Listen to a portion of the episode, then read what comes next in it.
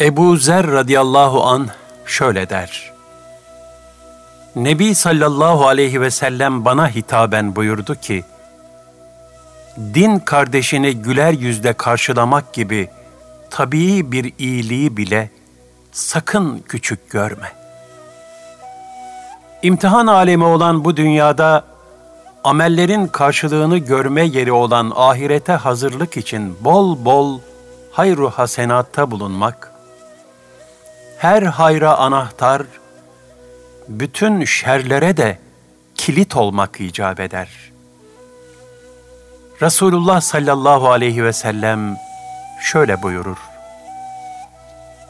İnsanlardan öyleleri vardır ki, onlar hayra anahtar, şerre de kilittirler. Öyleleri de vardır ki, şerre anahtar, hayra kilittirler. Allah'ın ellerine hayrın anahtarlarını verdiği kimselere ne mutlu. Allah'ın şerrin anahtarlarını ellerine verdiği kimselere de yazıklar olsun. Şunu da unutmamak lazımdır ki, Yüce Rabbimiz ufacık bir hayra bile kat kat fazlasıyla ecir vermektedir. Cenab-ı Hakk'ın kullarına büyük bir lütfu olan bu keyfiyet, ayet-i kerimelerde şöyle beyan buyurulur. Hayır olarak kendiniz için önceden ne gönderirseniz, onu Allah katında daha hayırlı ve mükafatı daha büyük olarak bulursunuz. Her kim bir iyilik yaparsa ona, o yaptığı iyiliğin on katı vardır. Resulullah sallallahu aleyhi ve sellem bu ayetlerin tefsiri mahiyetinde şöyle buyurmuştur. Allah Teala iyilik ve kötülükleri takdir edip yazdıktan sonra bunların iyi ve kötü oluşunu şöyle açıkladı. Kim bir iyilik yapmak ister de yapamazsa, Cenab-ı Hak bunu yapılmış mükemmel bir iyilik olarak kaydeder. Şayet bir kimse iyilik yapmak ister, sonra da bu arzuyu hemen tatbikata geçirirse, Cenab-ı Hak o iyiliği on mislinden başlayıp, yedi yüz misliyle hatta kat kat fazlasıyla yazar. Kim bir kötülük yapmak ister de vazgeçerse, Cenab-ı Hak bunu mükemmel bir iyilik olarak kaydeder. Şayet insan bir kötülük yapmak ister, sonra da onu yaparsa, Cenab-ı Hak o fenalığı sadece bir günah olarak yazar.''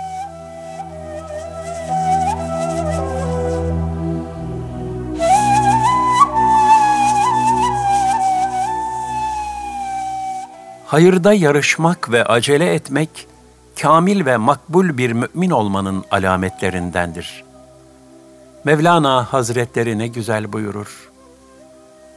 İbadetlerin kabul ediliş alametleri, o ibadetlerden sonra başka ibadetlere girişmek, birbiri ardınca hayırlara koştukça koşmaktır.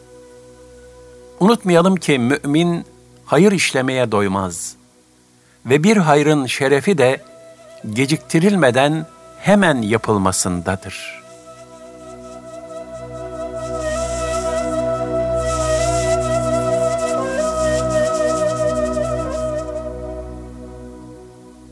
Fazilet tabloları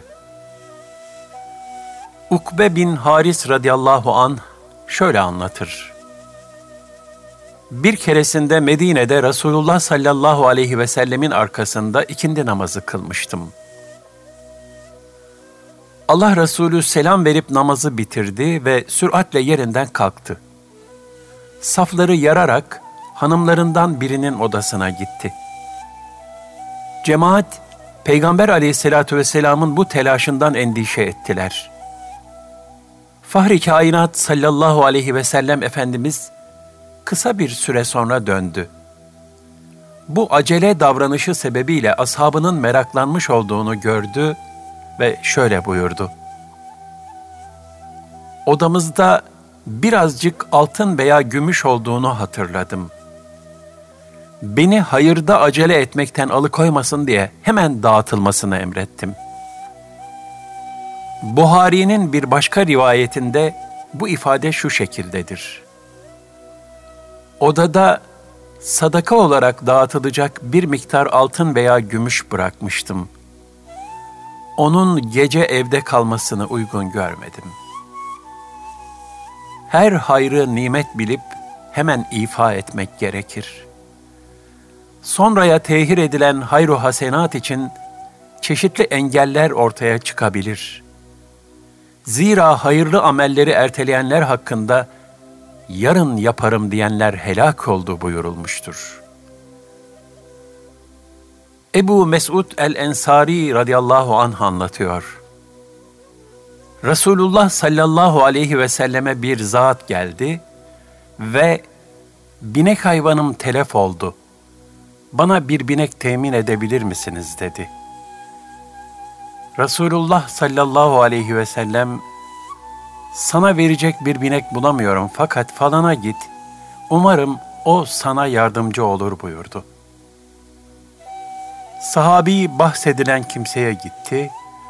O da kendisine bir binek temin etti. Sahabi tekrar Allah Resulü sallallahu aleyhi ve selleme gelerek durumu haber verdi.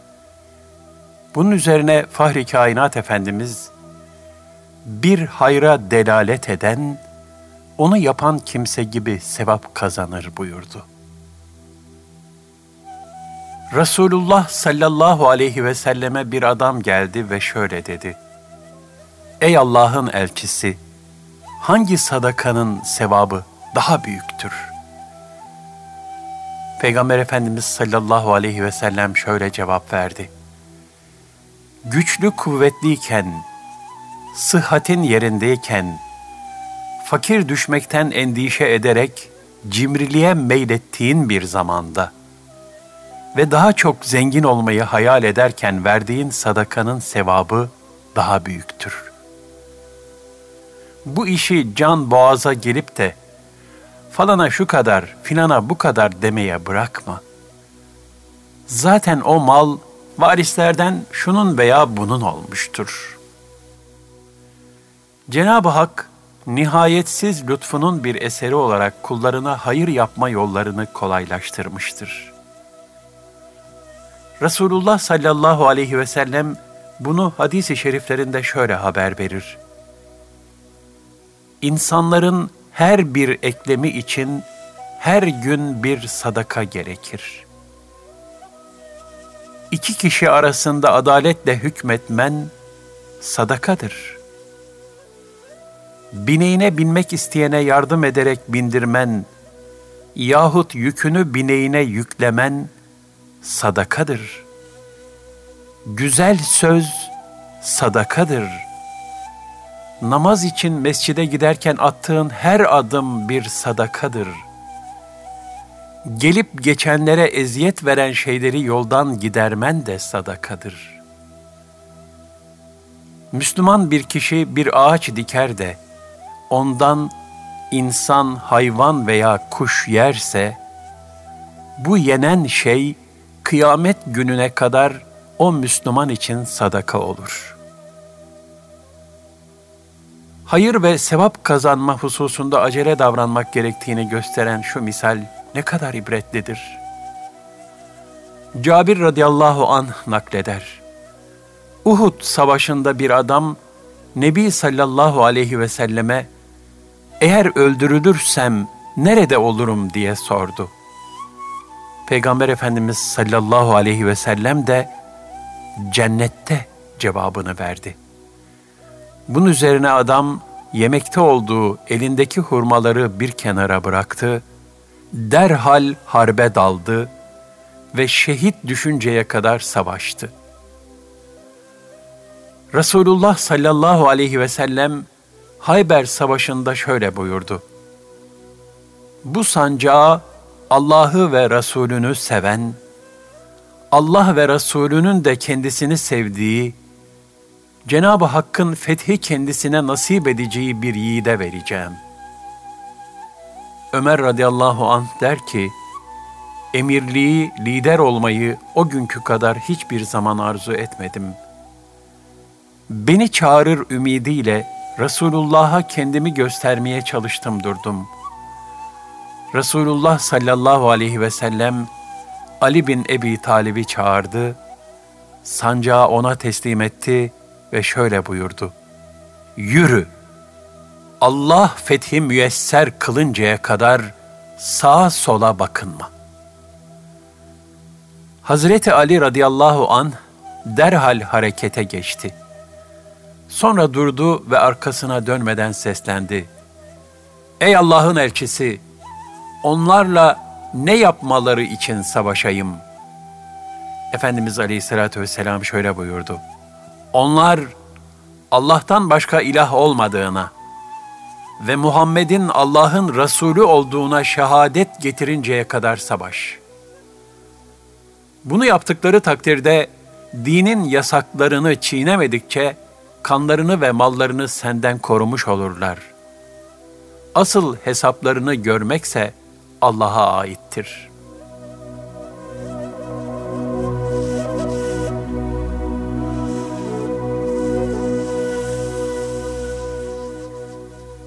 Hazreti Ömer radıyallahu anh gibi bütün ashab-ı kiram o gün sancağı alabilmek için yarışmışlardır.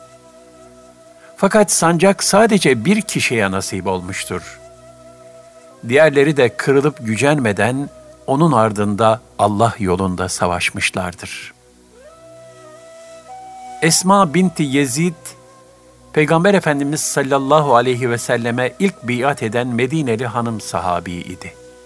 Çok fasih ve bedi konuşurdu.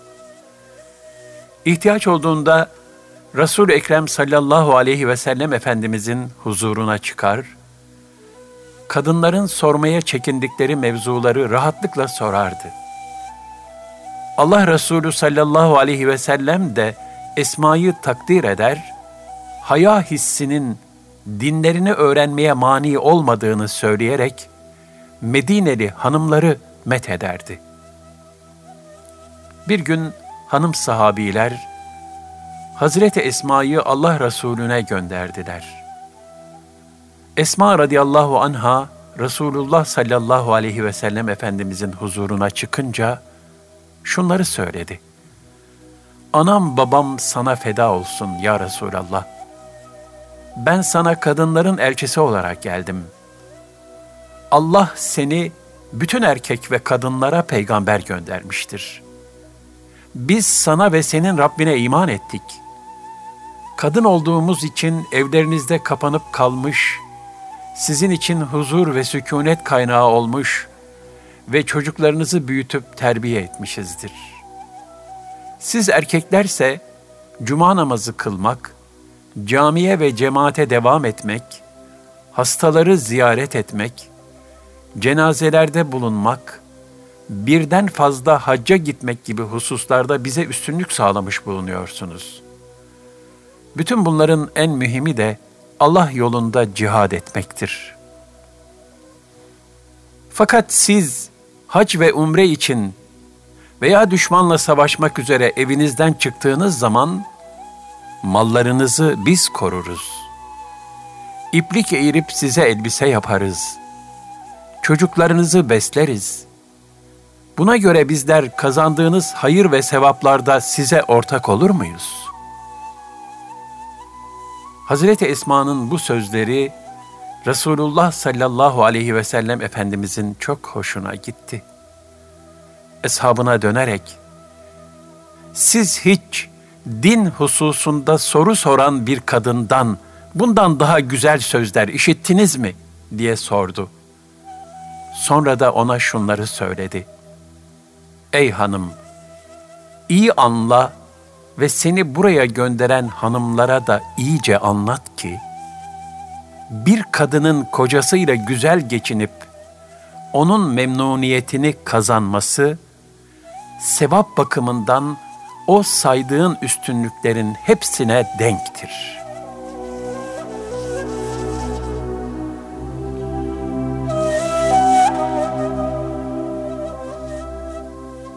Hayırda yarışan hanım sahabilerden biri de Ümmü Ri'le el-Kuşeyri'dir. Bir gün Resulullah sallallahu aleyhi ve sellemin huzuruna çıktı. Esselamu aleyküm ve rahmetullahi ve berekatüh deyip hürmet ve tazimini arz ettikten sonra büyük bir edep ve nezaketle söze başladı. Kadınların perde arkasında haremde kaldıklarından kocalarına hizmet etmek, çocuk beslemek ve beşik düzeltmek gibi ev işleriyle meşgul olduklarından bahsetti ve bizim için gazaya gidip büyük ecirlere nail olmak mümkün olamıyor. Bize öyle bir şey öğretiniz ki onunla Allah'a yaklaşabilelim dedi. Allah Resulü sallallahu aleyhi ve sellem de ona gece gündüz devamlı Allah'ı zikrediniz. Gözlerinizi yabancıya bakmaktan ve seslerinizi onlara işittirmekten muhafaza ediniz buyurdu. Hadis alimi İbni Avn şöyle der, Üç şey vardır ki, ben onları hem kendim hem de kardeşlerim için istiyorum. Bir, sünneti öğrenip tatbikatına gayret etmek. İki, Kur'an'ı anlamak, üzerinde tefekkür edip araştırmak. Üç, insanları ancak hayır üzere bırakmak, hayırla muamele etmek veya insanları yalnızca hayra davet etmek. Bir derviş Hasan-ı Basri Hazretlerinden bir şey istemişti. O da hemen ayağa kalkıp gömleğini çıkardı ve dervişe verdi. Ey Hasan, eve gidip oradan bir şeyler verseydin ya dediler. Hasan-ı Basri Hazretleri şöyle cevap verdi. Bir defasında bir muhtaç mescide geldi ve karnım aç dedi. Biz gaflet ettik, hemen yiyecek getirmedik. Onu mescitte bıraktık ve evlerimize gittik. Sabah namazına geldiğimizde bir de baktık ki zavallı ölmüş.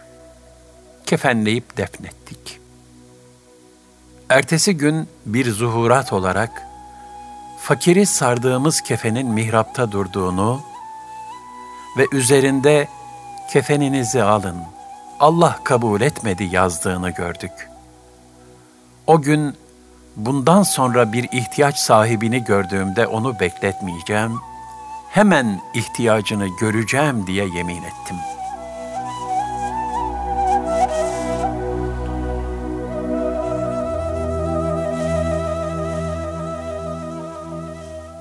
Cenab-ı Hak bazı sırlı hakikatleri veli kullarına fevkalade şekillerde ayan eder. Bu hadiselerin hikmeti, kullarının gönlünde derin bir tesir husule getirerek, o hususta bir istikamet vermektir. Fakat bu nevi hadiseler, umum halk için bir ölçü ve hüküm ihtiva etmezler. Onlar, yüksek takva sahiplerine has, müstesna bir ilahi ikaz tecellisidir. Hasılı hayırda yarışmak ve hayır işlerinde acele etmek, sayılı dünya günlerini değerlendirmenin en güzel yoludur. Salih ameller yapan ve hayır işleyen kişi ancak kendi faydasına çalışmış olur. Zira Cenab-ı Hak şu vaatte bulunur. Zerre kadar hayır işleyen, onun karşılığını mutlaka görür. Ez-Zilzal 7 Hayır olarak ne yaparsanız Allah onu muhakkak bilir. El-Bakara 273 Resulullah sallallahu aleyhi ve sellem de şöyle buyurur.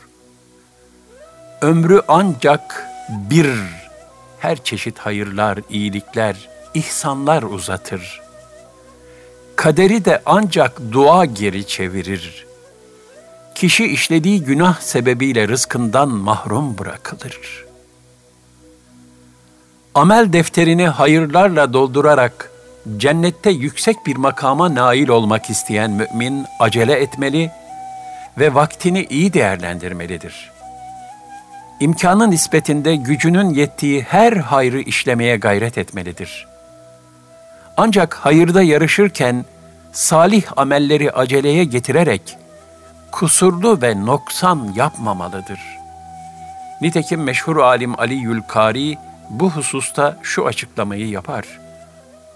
Allah'ın emirleri olan taatleri yapma hususunda acele edip hayra koşmakla, onları yerine getirirken acele etmek arasında büyük fark vardır.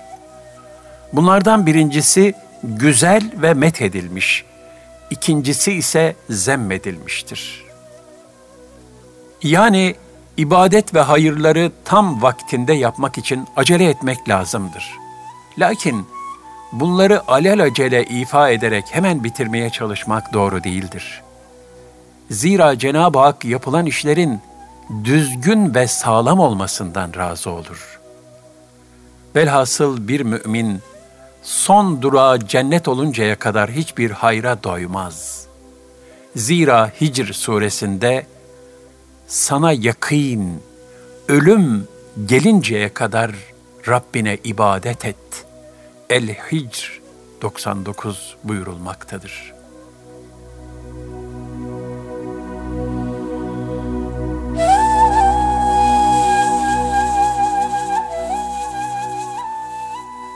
İdari hizmetlerde mesuliyet şuuru. Toplumda nizamsızlık, kargaşa, fitne ve anarşinin olmaması için düzen ve intizamın cemiyetin en küçük birimine kadar nüfuz etmesi zaruridir. Bu da ancak bir lider etrafında toplanmakla mümkündür.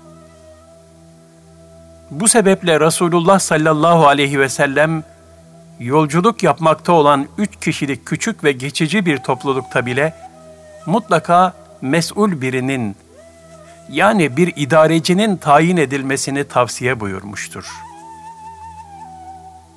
Bir hadisi şeriflerinde de dünyanın ücra köşesinde bile olsa üç kişinin içlerinden birini kendilerine emir tayin etmeden yaşamaları doğru olmaz buyurmuşlardır. Böylesine mühim ve lüzumlu bir vazife olan idarecilik, aynı zamanda altından kalkılması zor bir ilahi emanet ve çok ağır bir mesuliyettir. Onu ancak idareciliğe kabiliyeti olan dirayetli ve liyakatli kimseler başarabilir. Hakkını veremeyecek ve kul hakkı yiyecek olanlar içinse idarecilik, kıyamet gününde dehşetli bir pişmanlık, rezillik ve perişanlıktır.'' Fahri kainat sallallahu aleyhi ve sellem Efendimiz şöyle buyurmuştur. Allah Teala'nın insanlar üzerine idareci yaptığı bir kimse, onları samimiyet ve ihlasla sahiplenip korumazsa, cennetin kokusunu bile alamaz. Cenab-ı Hakk'ın idareci yaptığı bir kimse, yönettiği insanları aldatarak ölürse, Allah Teala ona cennet yüzü göstermez. Müslümanların işlerini üstlenip de onlar için çalışıp çabalamayan hiçbir idareci onlarla birlikte cennete giremez. Manevi terbiyeden layıkıyla nasip alamamış insanlar, şan, şöhret, baş olma ve öne geçme hususunda son derece ihtiraslı olurlar.'' İslamsa insanları bu mevzuda mecbur kalınmadığı sürece müstani davranmaya, layık olunmadığı takdirde emirlik ve idarecilikten kaçınmaya teşvik eder. Allah Resulü sallallahu aleyhi ve sellem şöyle buyurur. Siz insanları madenler gibi farklı yapılarda bulursunuz. Onların cahiliye döneminde hayırlı ve değerli olanları şayet dini hükümleri iyice hazmederlerse, İslamiyet devrinde de hayırlıdırlar. Siz yine en hayırlı kişileri idarecilikten hiç hoşlanmayanlar olarak bulursunuz. Siz en kötü kişileri de iki yüzlüler olarak bulursunuz ki, onlar birilerine bir yüzle, diğerlerine bir başka yüzle gider gelirler.'' Resulullah sallallahu aleyhi ve sellem Ubade bin Samit radıyallahu anh'ı bazı vergileri ve zekatı toplamak üzere vazifelendirirken şöyle buyurmuştu. Allah'tan kork ve çok dikkatli ol. Allah'tan kork da kıyamet gününde Allah'ın huzuruna böğren bir deve veya ineği yahut da meleyen bir koyun veya keçiyi sırtına yüklenmiş olarak gelme. Ubade radıyallahu an Ya Resulallah durum gerçekten böyle mi olur diye sorunca Fahri Kainat Efendimiz aleyhissalatü vesselam evet nefsim kudret elinde olan Allah'a yemin ederim ki durum aynen böyledir. Bundan ancak Allah'ın merhamet ettiği kimseler kurtulabilir cevabını verdi. Bunun üzerine Ubade bin Samit radıyallahu an seni hakla gönderen Allah'a yemin ederim ki iki kişiye bile idareci olmayacağım dedi. Hazreti Ömer radıyallahu an idareci olmadan evvel dini ilimleri öğreniniz buyurmuştur. Süfyan bin Uyeyne rahmetullahi aleyh bu sözü şöyle açıklar. Çünkü bir kimse dini ilimlerde ince anlayış sahibi olduğunda riyaset sevdasını bırakır. Yani idarecilik hususunda talip değil, matlub olmak icap eder. Ancak kendisinden başka ehil kimse bulunmayıp da zaruret icabı idareci olan kişi de Allah'tan korkmalıdır. Zira idarecilik hizmetinin mesuliyeti son derece ağır olduğundan, kazanılacak ecir çok yüksek olduğu gibi, gaflet edip bir haksızlık işlendiğinde, huzuru ilahide verilecek hesap da çok çetindir. İdaresi altında muhtelif insanlar bulunan bir kişi, aynen Allah Resulü sallallahu aleyhi ve sellem gibi önemli önemsiz demeden bütün tebasının meseleleriyle ilgilenmeli, dertlerine derman olmalıdır. İdaresindeki insanlar için güzel ve temiz hislerle dolu olmalı. Onların hayrını istemelidir. İdarecilik son derece anlayışlı ve müsamahakar olmayı icap ettirir. İdareciler yönettikleri kişilere iyi davranmadığı takdirde Allah Teala bunun hesabını onlara çok ağır bir şekilde soracaktır. Efendimiz Aleyhisselatü Vesselam şöyle buyurur. Allah'ım, ümmetimin idaresini üstlenip de onlara zorluk çıkaran kimseye sen de zorluk çıkar. Ümmetimin idaresini üstlenip de onlara yumuşak davrananlara sen de yumuşak davran. İdareci ibadetlerini de itina ile ifa etmelidir. Kapısını daima açık tutarak kendisiyle görüşmeyi kolaylaştırmalıdır. Müslümanların işlerinden birini yüklenen kişi, kapısını kapatır da mazlumlar ve muhtaçlar ona ulaşamazsa, kendisinin de çok muhtaç olacağı kıyamet gününde bütün rahmet kapıları onun yüzüne kapatılır. O idareci, Allah'ın bütün kullarını ihate eden nihayetsiz rahmet ve kereminden mahrum kalır. Hadis-i şeriflerde şöyle buyurulmuştur. Bir devlet reisi kapısını ihtiyaç ve sıkıntı içinde olanların, yoksulların yüzüne kapatırsa, Allah Teala da göklerin kapısını onun sıkıntılarına, ihtiyaçlarına ve arzularına kapatır.'' Allah Teala bir kimseyi Müslümanların başına idareci yapar. O da halkın işlerinin bitirilmesine, ihtiyaç ve sıkıntılarının giderilmesine mani olmaya kalkarsa, Allah Teala da onun işlerinin bitirilmesine, ihtiyaç ve sıkıntılarının giderilmesine mani olur. Dünya hayatı sırf fani lezzetleri tatmak ve nefsani arzuları tatmin etmek için lütfedilmemiştir. Bilakis ahiret azığı toplamak, salih ameller ve hayırlı işlerle sadakayı cariyeler elde etmek üzere bahşedilmiş bir mühlettir. Nitekim hak dostları saadet-i ebediye için ne kadar zahmet çekersen çek, sonunda zahmet gider, saadet kalır. Şayet fani lezzetler için günah işlersen, nihayetinde lezzet gider, sana ıstırabı ve cezası kalır demişlerdir. Başta idareciler olmak üzere herkes bunun şuurunda olmalıdır. İdareciliği şahsi ve nefsani menfaatlerine alet etmekten sakınmalı, bulunduğu makamın hakkını vererek insanlara faydalı olmanın ecrine, faziletine ve gönül huzuruna talip olmalıdır.'' Bir idareci makamıyla övünmekten de şiddetle sakınmalıdır. Zira hak dostları el müfaharatu yub'idu anil ahireh.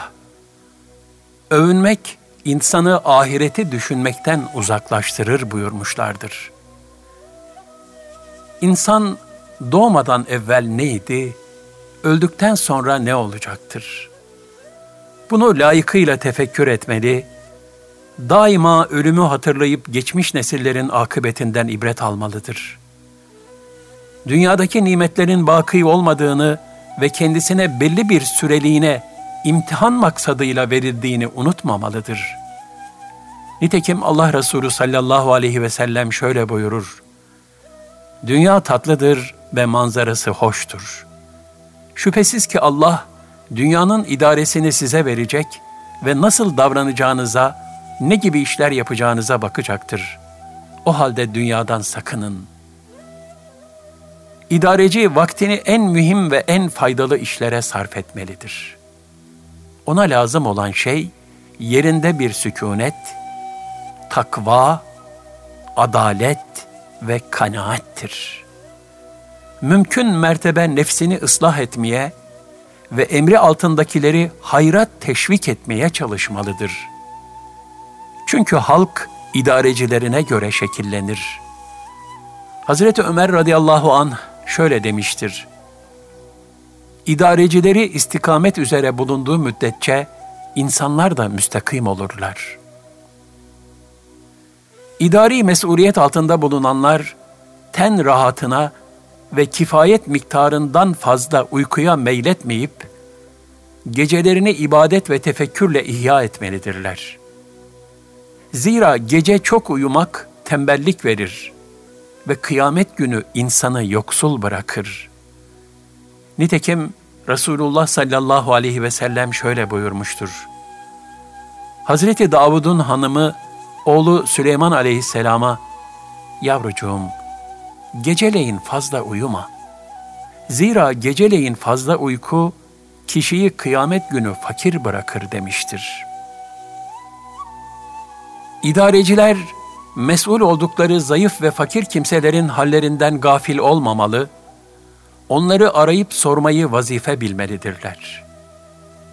Zira halkın gönlünü kazanmak, Allah Teala'nın rızasını tahsile vesiledir. Nitekim Fahri Kainat Efendimiz, yolculuk esnasında ashabının ardından yürür, güçlük çeken ve geride kalan zayıflara yardımcı olur, onları terkisine bindirir, ve onlara dua ederdi.